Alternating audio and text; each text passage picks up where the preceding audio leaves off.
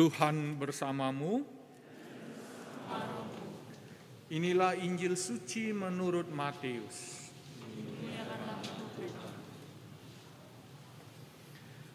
Dalam khotbah di bukit, Yesus bersabda kepada murid-muridnya, "Ingatlah, jangan kamu melakukan kewajiban agamamu di hadapan orang, supaya dilihat mereka. Karena jika demikian kamu tidak beroleh upah dari Bapamu yang di surga. Jadi, apabila engkau memberi sedekah, janganlah engkau menggembar-gemborkan hal itu seperti yang dilakukan orang munafik di rumah-rumah ibadat dan di lorong-lorong supaya dipuji orang. Sesungguhnya aku berkata kepadamu, mereka sudah mendapat upahnya. Tetapi jika engkau memberi sedekah, janganlah diketahui tangan kirimu apa yang dikelakukan tangan kananmu. Hendaklah sedekahmu itu diberikan dengan tersembunyi, maka Bapamu yang melihat yang tersembunyi akan membalasnya kepadamu. Apabila kamu berdoa, janganlah berdoa seperti orang munafik. Mereka suka mengucapkan doanya dengan berdiri di rumah-rumah ibadat dan pada tikungan-tikungan jalan raya, supaya mereka dilihat orang. Sesungguhnya aku berkata kepadamu, mereka sudah mendapat upahnya. Tetapi jika engkau berdoa, masuklah ke dalam kamarmu, tutuplah pintu dan berdoa kepada Bapamu yang ada di tempat tersembunyi. Dengan demikian Bapamu yang melihat yang tersembunyi akan membalasnya kepadamu.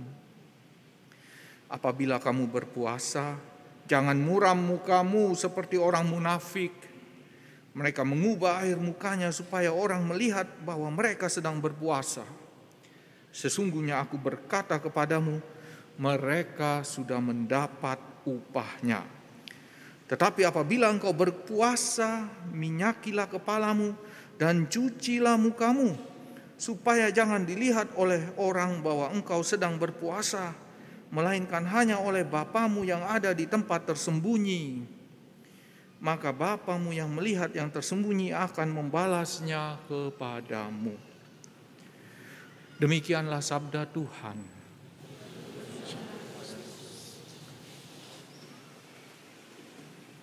Saudara-saudari, kita memulai masa Prapaska kita dengan Rabu Abu.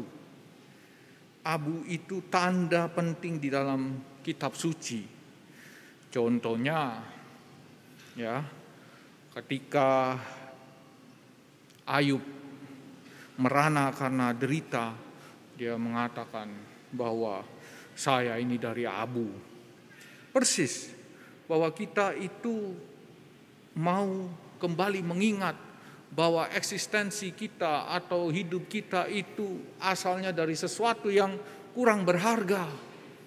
Dan karena kurang berharga, oleh karena Tuhan dijadikan berharga, maka Prapaska bukan soal bahwa kita menyiksa diri kita, tetapi kita mau membatasi banyak hal di dalam hidup kita yang seringkali membuat kita lupa akan Tuhan kita.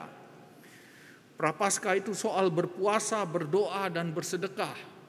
Mari ngomong soal yang bersedekah sedikit. Ya, yang paling penting bahwa orang bersedekah di masa puasa itu mau menunjukkan betapa bahwa dia peduli dengan yang lain. Dan hanya orang dewasa yang bisa peduli dengan yang lain. Pernah lihat anak bayi? Pernahkah mereka peduli dengan yang lain selain dirinya? Tidak ada anak bayi yang peduli dengan orang lain selain dirinya.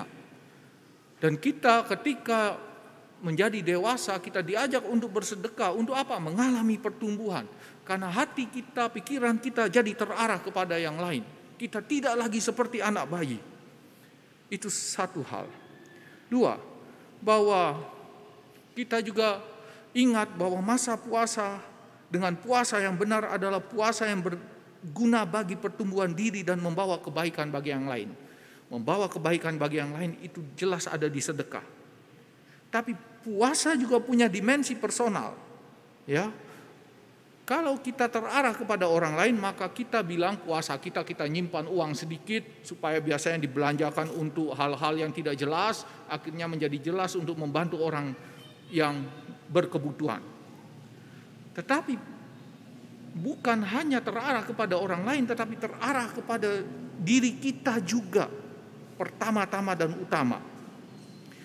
Kita tidak akan ngomong soal bagaimana bersedekah. Kita akan ngomong soal bagaimana kita bisa bertumbuh secara pribadi. Kita semua ingin bertobat, pastinya menjadi lebih baik di hadapan Tuhan dan sesama manusia. Tak ada orang yang ingin menjadi lebih buruk. Paling tidak orang waras tidak ingin jadi lebih buruk. Ingin selalu jadi lebih baik. Tapi orang menjadi baik tidak pernah bisa dia meletakkan fokusnya ada di luar dirinya. Dia harus masuk ke dalam dirinya, melihat apa yang bisa diperbaiki untuk tetap bertumbuh. Saya masih ingat, tahun dua ribu lima saya di Jakarta masih frater. dua ribu lima itu delapan belas tahun yang lalu ya. Yang menarik bahwa apa? Setiap orang itu bertumbuh, berkembang sesuai dengan cara Tuhan mendidik. Saya ingat hari itu hari Rabu Abu. Bersama dengan teman-teman frater di Jakarta, saya kami tinggal di rumah yang namanya Salemba Bluntas waktu itu. Saya ingat baik-baik bahwa kami memutuskan untuk apa? Makan siang. Hari itu Rabu Abu hanya boleh makan satu kali kenyang. Yang lainnya boleh nggak kenyang, begitu? Ah, tidak juga ya, hanya boleh makan satu kali dan kenyang. Maka kami memutuskan makan siang bersama. Kami makan siang bersama dengan lahap, dengan harapan apa? Bertahan sampai besok pagi ya. Begitu. Menarik ya. Itu berjam-jam itu ya. delapan belas jam lah kalau jam enam pagi. setengah tujuh selesai misa pagi berarti ya delapan belas setengah jam lah ya. Bertahan. delapan belas sampai delapan belas setengah jam. Yang menarik adalah bahwa sore itu Romo di rumah kami, dia selesai misa di luar dan rupanya umat yang dia pimpin, dia layani misanya lupa bahwa hari itu hari Rabu Abu. Sehingga Romo itu pulang membawa ayam panggang tiga dos. Maka diletakkanlah romonya di atas meja. Seperti biasa romonya nggak mau sulit-sulit, nanti frater yang atur ya, begitu ya. Dan kami yang memandang ayam panggang yang kami kenal mereknya itu, ya lihat, aduh, kami sudah makan. Aduh, gimana ini? Oh, gampang-gampang. Kan Rabu Abu, Kamisnya kan gak ikut abu doh. Ya, maka kami semua bersekongkol waktu itu. Gini saja. Ayam panggang ini kalau disimpan sampai besok dingin, gak enak. Kita makan hari Kamis, tapi Kamisnya tengah malam. Maka kami bersekongkol malam itu, romonya jam sore-sore pergi naik ke atas, mungkin dia merasa benar-benar berpuasa karena dia sudah makan di rumahnya umat ya. Berpuasa, dia tidak keluar lagi sampai besok pagi. Apa yang kami lakukan? Yang kami lakukan adalah menunggu berputar-putar di sekitar meja makan. Dan ke kebetulan meja makan kami, ruang makan kami itu di samping ruang T V. Maka mulai dari sore sampai dengan dengan malam selalu ada yang nonton T V. Beberapa naik turun, naik turun melihat. Dan ketika jam sebelas malam sudah mulai, semuanya pada turun. Dan menunggu keliling meja, sesekali gelisah. Karena apa?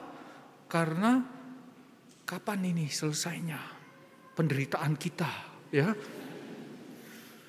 Yang menarik adalah jam dua belas malam ketika ketika jam di ruang makan kami itu menunjukkan jam dua belas malam. Hore, selesai. Inilah saat pembebasan kita.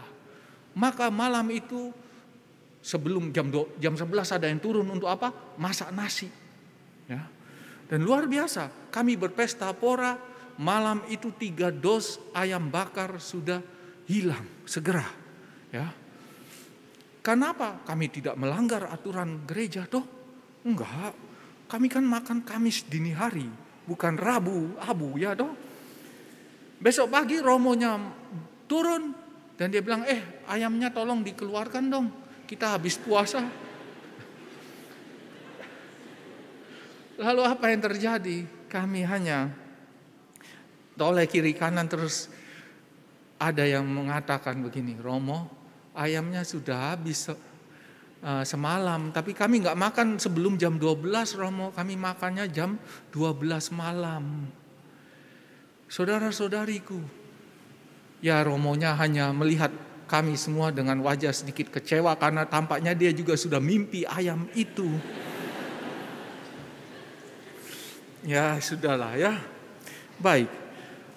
Bukan model keagama, model penghayatan keagamaan seperti itu yang kita mau dalam hidup kita.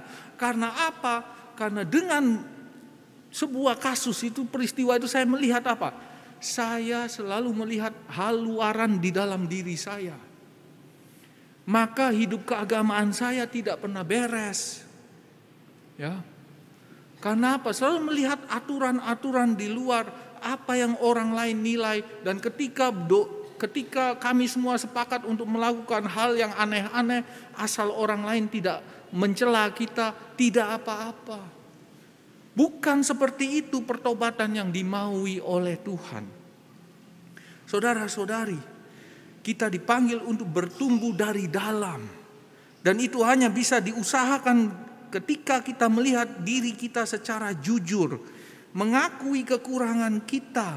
Tapi sekaligus melihat celah pertumbuhan dan mengubah kebiasaan kita. Anda mau tahu diri Anda siapa? Karakter Anda seperti apa? Lihatlah kebiasaan-kebiasaan Anda. Waktu makan, pegang H P, tidak ngajak ngomong bapak ibu, anak istri, suami anak, tidak diajak omong. Persis itulah karaktermu kalau kamu melakukannya itu terus-menerus. Kamu terbiasa untuk mengabaikan orang lain, bahkan orang yang paling dekat denganmu, yaitu keluargamu. Jangan bilang bahwa kamu peduli dengan orang lain, kalau ketika makan kamu pegang H P dan kamu tidak bicara satu sama lain. Kamu tidak peduli dengan orang yang paling dekat dengan kamu. Kamu juga tidak peduli dengan orang yang jauh di luar sana. Kebiasaan itu menunjukkan karakter diri kita. Maka saat ini tepat bahwa kalau kita mulai melihat apa saja kebiasaan-kebiasaan kita. Dan jangan berpikir soal hal-hal besar di dalam hidup kita untuk diubah. Carilah hal-hal yang kecil. Ada sebuah buku yang dinamakan Atomic Habit. James Clear mengatakan bahwa kita harus fokus pada hal-hal kecil. Dan berubah satu persen dari hari ke hari. Karena satu persen itu kalau tiga ratus hari, tiga ratus enam puluh lima hari, kita tiga ratus enam puluh lima kali bertumbuh. satu persen kecil-kecil. Yang dilakukan setiap hari akan membuat kita menjadi orang yang sangat berbeda. Dan kita punya waktu empat puluh hari untuk itu. Apa yang mungkin kita lakukan? Fokus pada kebiasaan-kebiasaan kunci yang mempengaruhi kebiasaan-kebiasaan lain. Misalnya, kebiasaan tidur secara cukup dan baik. Kalau Anda tidur delapan jam sehari dengan pulas, maka besok segala macam mood jelek Anda kemungkinan hilang. Tidur adalah salah satu kegiatan mendasar dalam hidup kita selain makan dan minum. Saya bicara ini kepada orang-orang muda, juga kepada orang tua yang jam tidurnya kurang. Tapi bukan hanya tidur, hanya saja saya mengatakan bahwa tidur itu tindakan manusia yang mendasar secara biologis selain bergerak dan makan. Anda harus tidur cukup supaya Anda bisa berfungsi secara baik sebagai manusia. Kita perlu melihat lagi kebiasaan-kebiasaan kita. Lingkaran kebiasaan itu secara sederhana meliputi tiga hal. Menurut buku The Power of Habit, Charles Duhigg. Kita tidak bisa menghilangkan kebiasaan kita, tapi mengubahnya menjadi kebiasaan yang lain. Ingat, kebiasaan kita itu adalah cara kita beroperasi. Maka ketika kita mengubah kebiasaan kita, kita juga akan menjadi pribadi yang berbeda. Paling tidak kita tahu itu dari dalam diri kita. Ada tiga langkah biasanya terjadinya kebiasaan itu. Satu, ada langkah pertama ada isyarat atau pemicu. Kedua, rutinitas. Ketiga, imbalan. Kamu mau mengubah kebiasaanmu, ikutlah tiga langkah itu. Umpamanya langkah kedua itu krusial yang paling sering kelihatan. Tadi saya ngomong soal tidur. Tidur delapan jam sehari, jam sepuluh malam dan bangun jam enam pagi. Contoh, apa yang harus kita lakukan sebagai isyarat untuk tidur? Gampang, pasang saja alarm di H P dengan lagu yang kamu sukai setiap jam sepuluh kurang lima belas. Tanda kamu tidur, mau harus tidur. Itu yang satu. Dua, di tengah rutinitas. Tiga, kamu harus memberi imbalan pada dirimu. Minum kopi setelah minum air hangat saat setelah bangun pagi. Kopi itu menyenangkan hati dan membuat kita langsung bangun. Itu imbalan. Dan cara kita membuat diri kita, kalau kita melakukan itu tiap hari secara rutin, otak kita akan terbiasa dan kita akan punya jam tidur yang baik. Well, Romo, bukankah Prapaska itu bukan soal tidur? Itu hanya contoh. Bisa kita praktekkan dengan cara kita berdoa. Contoh, kita harus punya waktu berdoa harian. Rutinitas, jam dua belas siang saya berdoa. Maka isyarat atau pemicu adalah pasang alarm jam dua belas kurang lima belas untuk atau kurang lima untuk mengingatkan kita bahwa waktu berdoa. Setelah itu kita berdoa.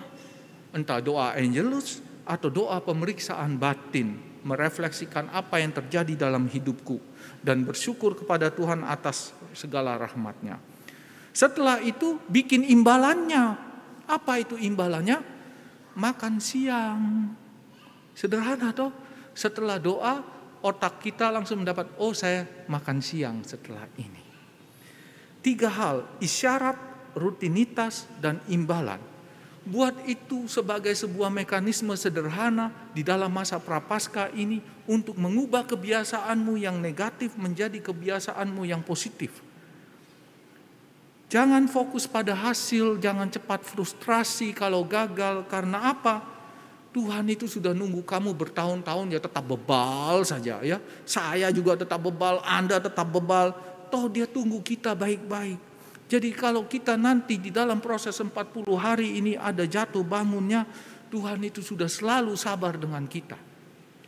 Yang perlu kita lakukan adalah membuat mekanisme tertentu di dalam hidup kita supaya apa? Supaya kita bisa mengubah kebiasaan-kebiasaan kecil itu yang buruk itu menjadi yang baik.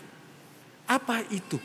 Renungkanlah, Anda tidak bisa melihat di luaran apa yang Anda butuhkan. Anda harus lihat kembali dan mengakui benar-benar ini kebutuhan saya. Baru Anda menciptakan mekanisme itu untuk mengubahnya. Praktis toh, praktis. Prapaskah itu praktis. Jadi tidak cukup hanya lapar saja. Ya, saya percaya bahwa anak muda laparnya boleh sebentar saja, tapi main H P-nya satu jam saja sehari itu jauh lebih penting. Mungkin ya, tapi saya percaya itu. Ya, teman-teman, kita memasuki masa Prapaskah dengan tekad untuk membawa pertobatan. Dan pertobatan itu harus diusahakan. Dan diusahakan dengan mekanisme kecil-kecil seperti itu. Fokus pada isyarat, rutinitas, dan imbalan apa yang kita dapatkan. Dari mengubah kebiasaan buruk menjadi kebiasaan yang baik. Dan semoga Tuhan menolong kita. Amin.